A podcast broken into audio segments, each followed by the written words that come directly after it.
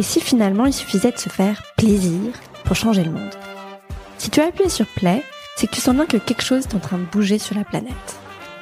Le mantra de ce podcast, justement, c'est Make the world funky. Rendre le monde funky, c'est s'amuser, se régaler, se faire plaisir, le tout en faisant de son mieux pour sa propre santé et pour la planète. Je m'appelle Camille, je suis la cofondatrice de Funky Veggie, la start-up qui vous accompagne vers une alimentation plus naturelle, plus végétale, mais à travers le plaisir avant tout, grâce à des produits qui sont d'abord gourmands et avec une composition vraiment irréprochable. Dans ce podcast, je discute sans bullshit avec des gens qui rendent le monde plus funky à leur niveau, qui font du bien et qui font du bien sans se prendre la tête.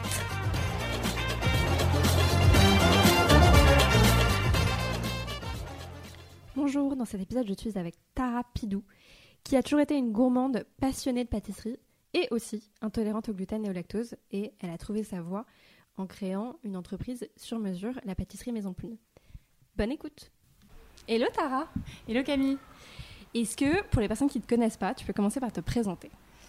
Oui, bah alors euh, je m'appelle Tara Pidou et en fait j'ai créé la pâtisserie Maison Plume euh, il y a maintenant deux ans dans le troisième arrondissement. C'est une pâtisserie sans sucre ajouté, sans gluten et IGBA. Euh, moi, je venais à la base d'un parcours euh, en éco-gestion à Dauphine et j'ai eu ce projet euh, depuis 2012.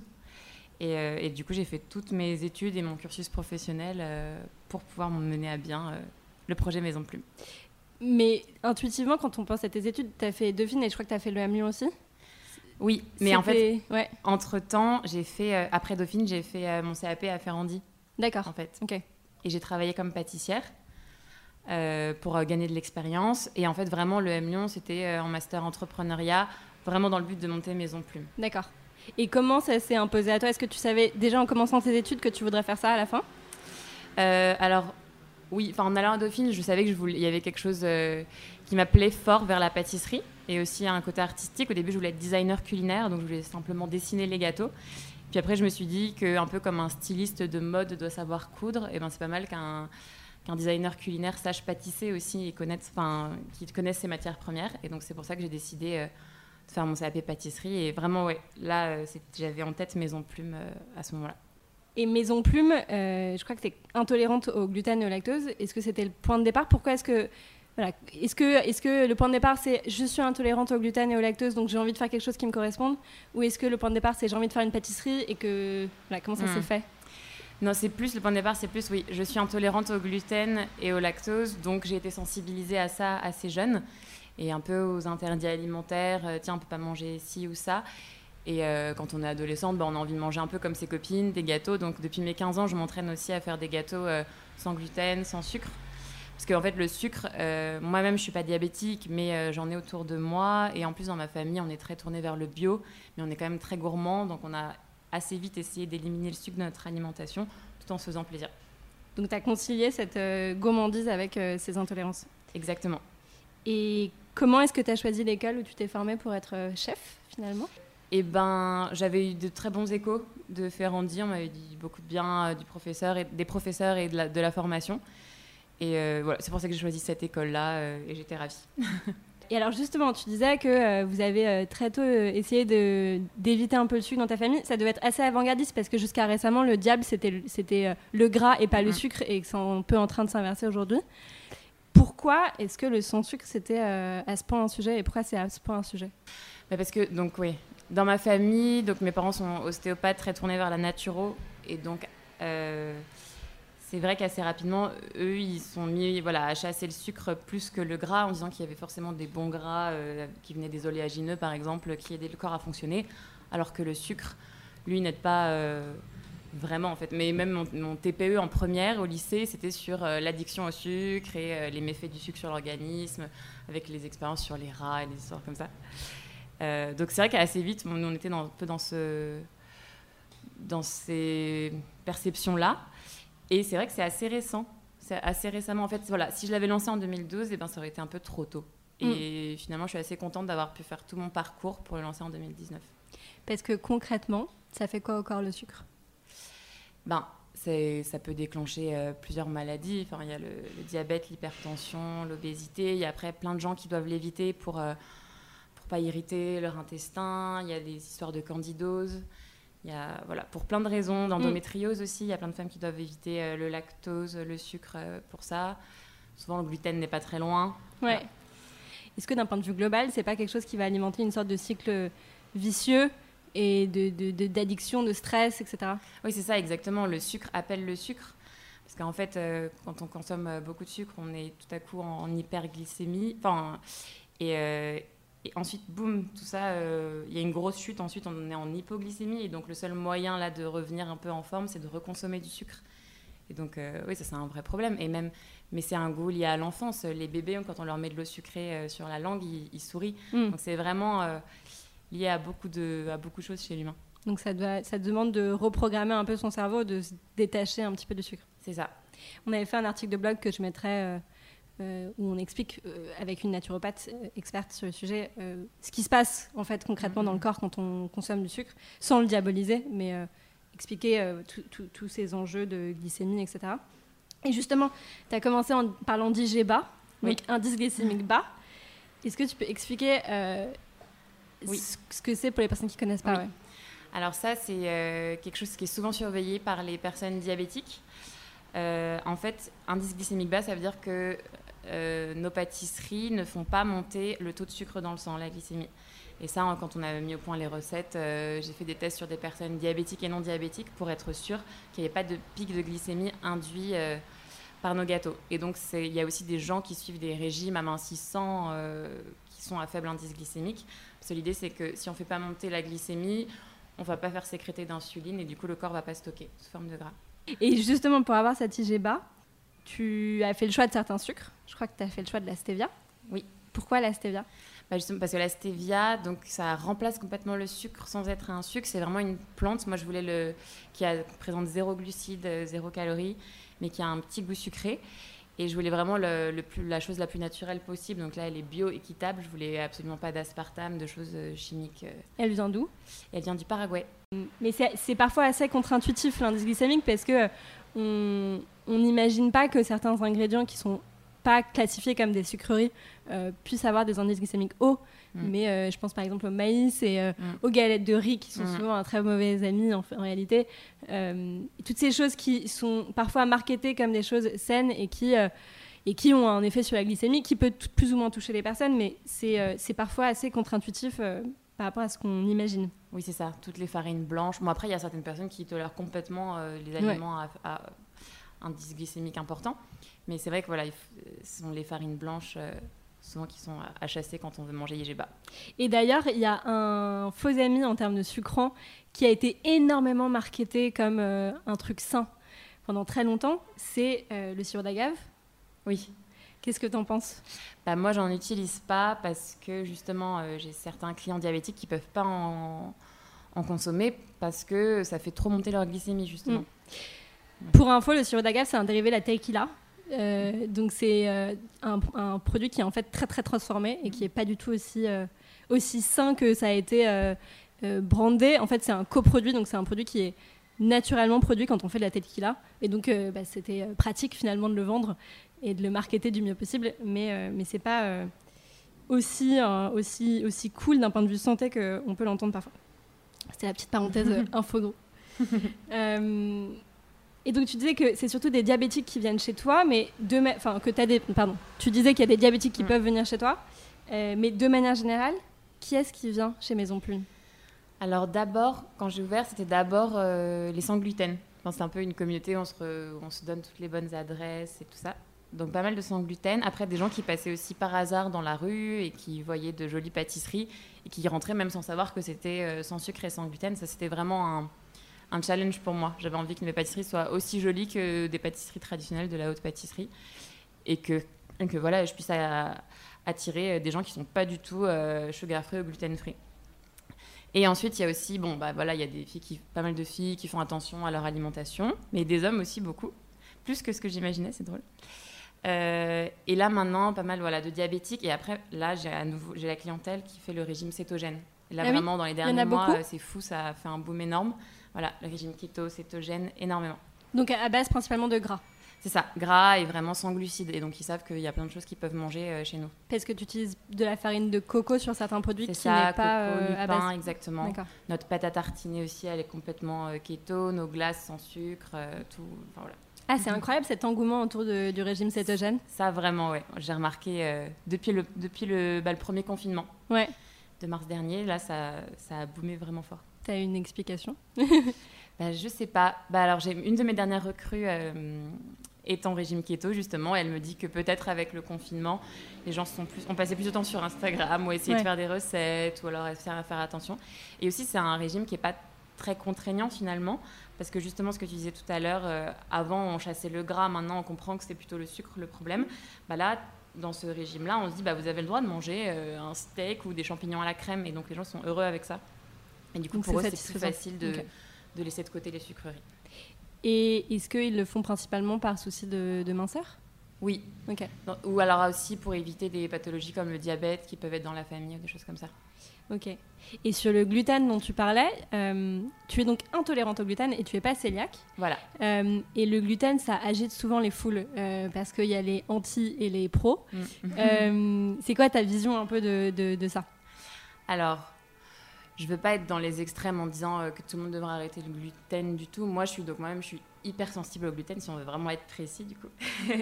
mais euh, mais c'est vrai que dans, ma famille, globalement, euh, assez vite, on a vu que le gluten. Globalement, en fait, quand les gens autour de moi ont arrêté le gluten, ont tenté d'arrêter le gluten, tout le monde se sent moins fatigué après avoir arrêté le gluten ou est moins ballonné. Après, s'il y a des gens qui le digèrent très bien, tant mieux pour eux. Heureusement, euh, ils peuvent euh, manger une baguette en toute tranquillité. C'est quelque chose qui me manque. Mais euh, moi, je sais que depuis que j'ai arrêté, enfin, de toute façon, moi, ça me faisait des problèmes un peu respiratoires, Ah oui, d'accord. Ouais. de l'asthme et tout ça.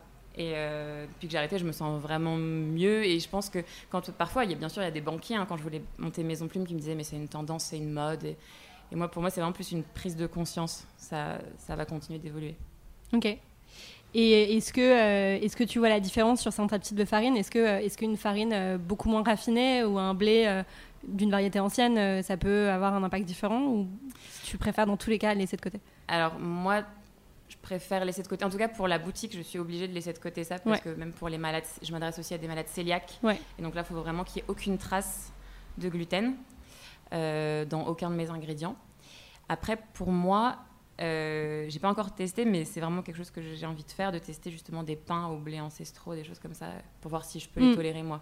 Bah, On a fait un podcast avec euh, la boulangerie, euh, avec Anthony de la boulangerie Saint, Ah oui, qui utilise donc énormément de farines anciennes et de c'est très très intéressant et pour le coup euh, la, qualité des produits les rend beaucoup plus digestes Voilà. et Mhm. c'est une bonne adresse pour voir si ton corps réagit ou pas. C'est ça, parce que c'est vrai, que- c'est vrai que c'est la transformation des blés Mm. qui a fait que de plus en plus de gens aujourd'hui euh, se découvrent une intolérance au gluten. C'est clair. Et vous avez plein d'autres engagements puisque vous êtes aussi euh, le plus possible local, bio, commerce équitable. Oui. C'était logique pour toi d'avoir toutes ces choses euh, dans la même cohérence? Oui, c'était logique. J'avais envie de. Bah, je me disais que si en, voilà, si en 2019 j'ouvrais un, un commerce, il fallait que ce soit euh, en ligne avec mes valeurs et puis voilà, les valeurs du moment aussi et de la, enfin, pour la planète en fait. Même mon électricité, c'est l'électricité verte.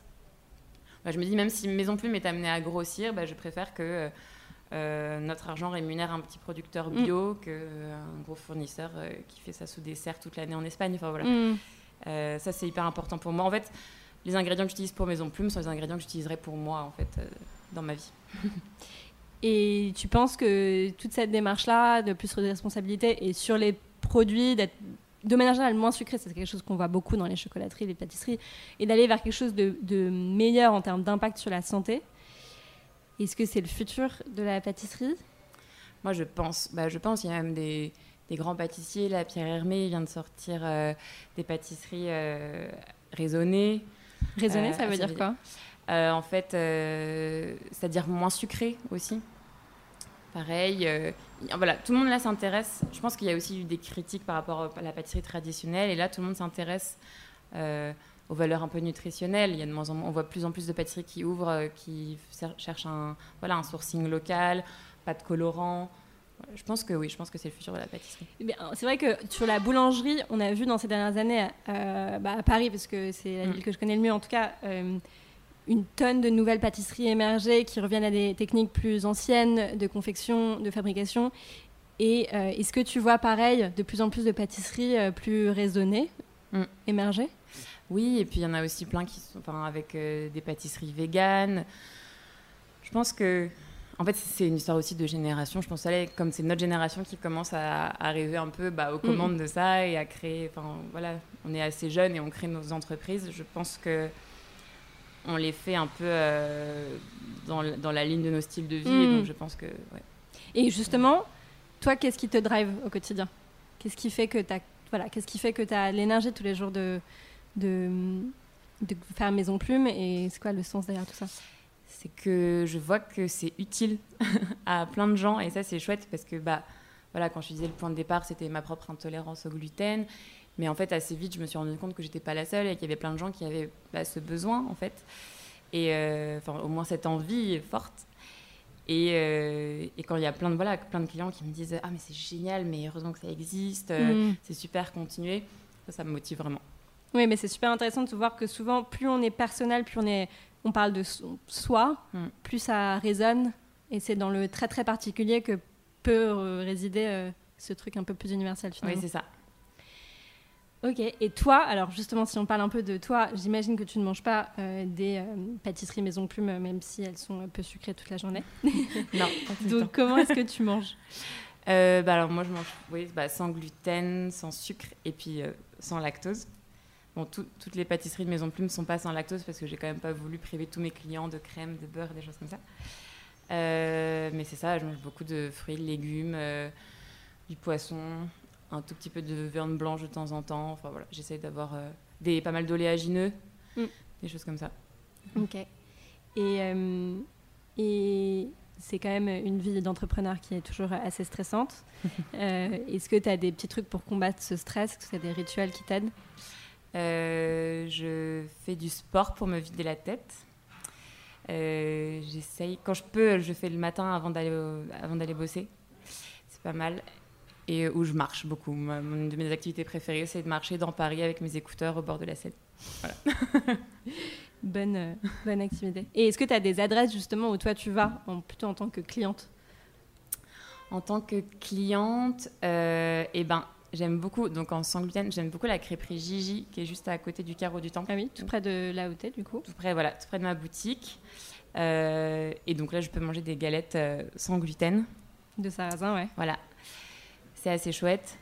Euh, après, c'est vrai que avec le quartier, enfin où je suis côté marché des enfants rouges et tout, c'est tellement chouette. Il y a aussi le, bah, le Big Love Café, la pizzeria qui fait aussi des pizzas sans gluten à cet endroit-là, qui sont assez cool. Et voilà. Et après, je travaille beaucoup, donc j'ai pas. euh, T'as une recette pas de partout justement quand t'es dans le rush et que tu rentres chez toi le soir et qu'il te faut euh, un petit dîner euh, Peut-être un petit bout de un petit bout de saumon avec euh, des konjac. J'ai découvert ça assez récemment, c'est trop bien. des konjac et puis des légumes et je mets ça à la poêle, du lait de coco et, voilà. trop bien. Donc tu manges un peu cétogène en fait Un peu. Je mange. j'ai pas, j'arrive pas à enlever les, enfin j'arrive pas les fruits ouais. de mon alimentation mais je mange le carbe, vraiment, ouais. Donc le moins de céréales possible. Ouais. Euh, et justement, ce serait intéressant d'avoir. Euh, j'aimerais bien avoir ta vision un peu du bien-être et de comment ça évolue. Je pense que euh, dans le cliché des magazines féminins, aujourd'hui, on dit pâtisserie sans sucre, on pense tout de suite régime. Et tu disais qu'en effet, il y a des gens qui viennent chez mm. toi pour ça. Mais est-ce que. Qu'est-ce que c'est le bien-être pour toi? Est-ce qu'on est toujours là-dedans ou est-ce que ça évolue, tu as l'impression? Je pense que là, c'est un peu en train de bouger, où on est vraiment euh, plutôt dans une dynamique, bah, mangez bien, mais pour vous sentir bien, vous, pas forcément pour rentrer dans un 34, je mm. pense que c'est ça. Et euh, pour se sentir, ouais, pour avoir même, euh, enfin c'est bête, c'est pas du tout même pour les, le, que pour le régime ou la minceur, mais pour la peau, par exemple, pour les, les organes, on fait tellement bien ces organes quand on mange mieux, enfin tout l'intérieur, en fait, il n'y a pas que du tout que l'extérieur. Et même, je pense qu'on est moins stressé, on dort mieux. Mm. Voilà, je pense que c'est vraiment un tout, pas que de l'esthétique. T'as l'impression que les, les, magazines en prennent conscience, la presse? C'est en train. Alors peut-être que dans un premier temps, ce sera, euh, je sais pas, peut-être du, marketing pour faire, ok, enfin pour faire mm. style, oui, le bien-être en soi. Mais je pense que finalement, par ce biais-là, ça peut finir par rentrer dans les mentalités, je pense. Parce que les hommes qui viennent chez toi, ils, viennent aussi sous ce prisme parfois de régime ou c'est différent? Euh, Oui, alors il y en a pas mal sont au régime keto justement, c'est marrant. Euh, mais aussi, euh, il y a pas mal, il y a des sportifs aussi. Je les vois, je les vois souvent arriver. Ils sont en tenue de, de jogging quoi. Mm. Et ils, finissent leur course et viennent acheter un gâteau chez moi. mais c'est vrai que eux, je pense, enfin, ça a l'air d'être moins dans une visée d'amincissement que mm. plusieurs Plus de performance plus peut-être performance ou, ouais, ou santé. Après, j'ai pas le temps, malheureusement, de connaître toutes les, toutes les motivations de chaque client, mais euh, voilà, où il y en a, c'est ça s'est rentré dans leur, euh, dans leur style de vie, en fait, de manger hmm. comme ça, sans gluten. Comme on parle d'hommes de, d'hommes et de femmes et des attentes qui vont avec chacun, mhm. forcément, euh, j'ai envie de te poser la question, est-ce que, est -ce que le fait d'être une femme qui entreprend, tu parlais par exemple des banquiers quand tu as eu le projet, est-ce que, est -ce que ça a eu... Est-ce que tu as vu une différence? Est-ce que ça a changé mhm. quelque chose ou pas? J'ai senti un peu que c'était compliqué que je sois une femme seule, donc sans associé, jeune aussi. Parce que tu as quel âge Là, j'ai 20, enfin, je viens d'avoir 29 ans, mais j'avais 26 ans quand euh, j'ai démarré toutes les banques. Euh, et ça, c'est ça, j'ai senti qu'il y a des moments, où on me prenait un peu sur un ton à la rigolade. Mais c'est aussi pour ça que j'ai fait un master en entrepreneuriat. C'est exactement dans ce but-là de, mm. de, convaincre des banquiers. De, légitimer. Voilà, de légitimer, exactement. Euh, après, j'ai vu aussi la difficulté au moment des travaux, mener une, parce que du coup, j'ai pas fait appel à un, architecte. Je voulais vraiment créer moi la déco de la boutique. Donc euh, voilà, je devais euh, aussi driver toute l'équipe de chantier. Donc là aussi, être une fille, il y a des moments ça a pu être un petit peu compliqué, mais ça va. En fait, je me suis bien entourée. J'ai un ami qui a, qui a pu diriger pour moi l'équipe. c'était c'est assez chouette. Mais je pense voilà, au début, financement, travaux, c'était les deux difficultés, et après. Et aujourd'hui, c'est moins un sujet? Oui, aujourd'hui, c'est moins un sujet. Tu as ouvert en mars 2019, c'est ça? Oui, c'est ça. Donc ça fait, euh, ça fait deux ans, un peu plus. Tu vois quoi? Comment la suite?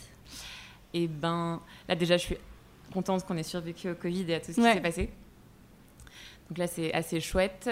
Euh, et là, euh, bah, j'aimerais bien m'ouvrir une deuxième boutique sûrement dans Paris l'idée, plutôt vers l'ouest parisien. J'ai pas mal de clients qui me demandent ça. Mm. voilà, et ensuite euh, d'autres boutiques euh, en France. Bah, J'étais à Lyon pour mes études pendant trois ans. Euh, j'aimerais beaucoup y retourner. J'imagine bien. à la base, de Paris? Je suis à la base, je suis de Paris, oui. Et j'ai vraiment aimé cette ville, donc j'imagine bien Maison Plume, peut-être numéro 3 là-bas. Voilà, et après, pourquoi pas l'international C'est un peu l'idée. Chouette mm. Trop bien. et alors, j'ai une dernière question qui est en lien avec le, titre de ce podcast, Make the World Funky. Mm-hmm. Qu'est-ce que ça veut dire pour toi rendre le monde plus funky? Rendre le monde plus funky, euh, et ben justement, bah un peu comme, voilà, Funky Veggie ou Maison Plume font, c'est euh, pouvoir euh, permettre à des gens d'avoir des trucs un peu funky, justement, des gens qui peuvent pas manger comme tout le monde, de, bah, de pouvoir avoir un dessert, un apéro avec leurs copains. de pas avoir à faire de compromis. Pas avoir à faire de mm. compromis, exactement. Garder le plaisir toujours. bien. Merci beaucoup, Tara. Merci à toi, Camille. Merci beaucoup pour votre écoute. Comme d'habitude, vous pouvez mettre un petit avis, des petites étoiles sur Apple Podcast. Ça permet au podcast d'être plus visible et donc de bénéficier à plus de personnes. Et vous pouvez aussi nous écrire euh, sur notre compte Instagram Funky Veggie ou sur mon compte perso Camille Azou. À bientôt!